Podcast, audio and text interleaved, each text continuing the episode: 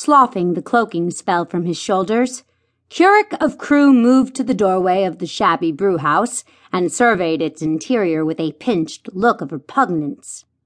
Muttering a Sarian expletive under his breath, he stepped gingerly over the threshold, squinting through stagnant wood smoke at the assortment of ragged, foul smelling men hunched over games of dice and cards, and exchanging vulgar jokes with one another when they weren't actively picking fights.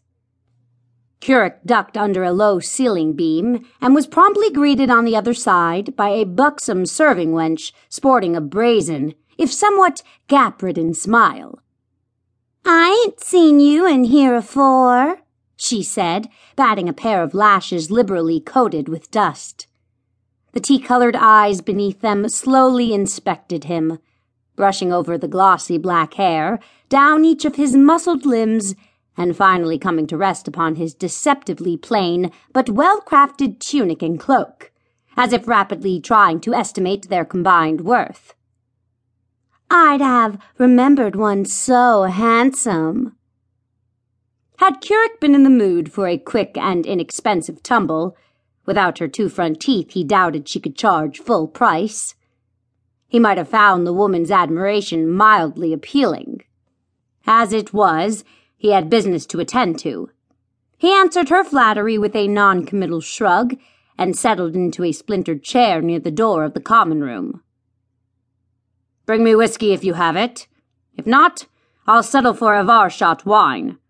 I'm told it's the best to be found in Delpharham. The barmaid sauntered away with a greedy glint in her eye, and Keurig instantly knew he would be drinking the Avarshot, no matter what the status of the tavern storeroom. It cost twice what Sarian whiskey did, and these sorts of establishments always sold you the most expensive thing they had if they thought you could afford it. But he could not go elsewhere. Keep to the meanest places, the sage had counseled him. The rebellious fruit is ripest there and ready to be picked. Even Athaya Trelane had known as much, having launched her fateful crusade in the Luca dens of Kyburn rather than the gilded halls of the nobility. Keurig sighed his resignation. At least he would soon be free of such squalor and able to return to the more comfortable existence he had led until two months ago, when he was set upon this latest mission for his lord. Or more accurately, he would attain a far more comfortable existence than he had ever known.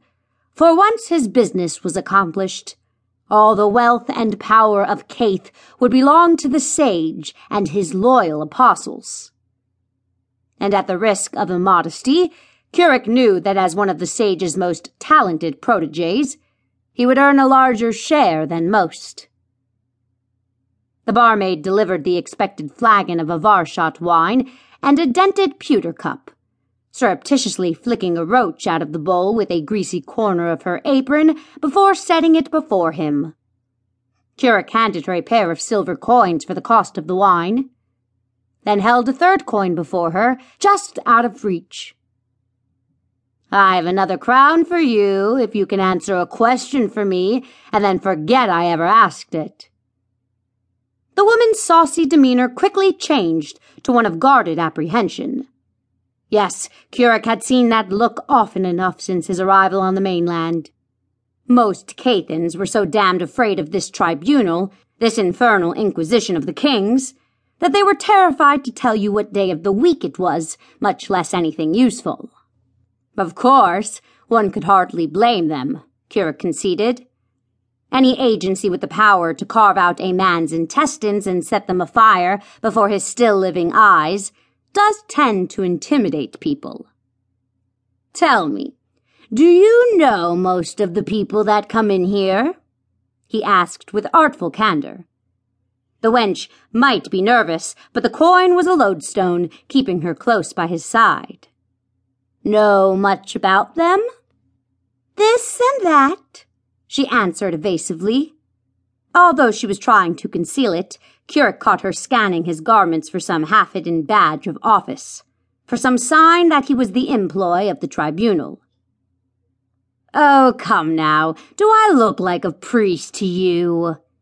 He flashed one of his most charming smiles and, just this once, returned a measure of the wench's suggestiveness.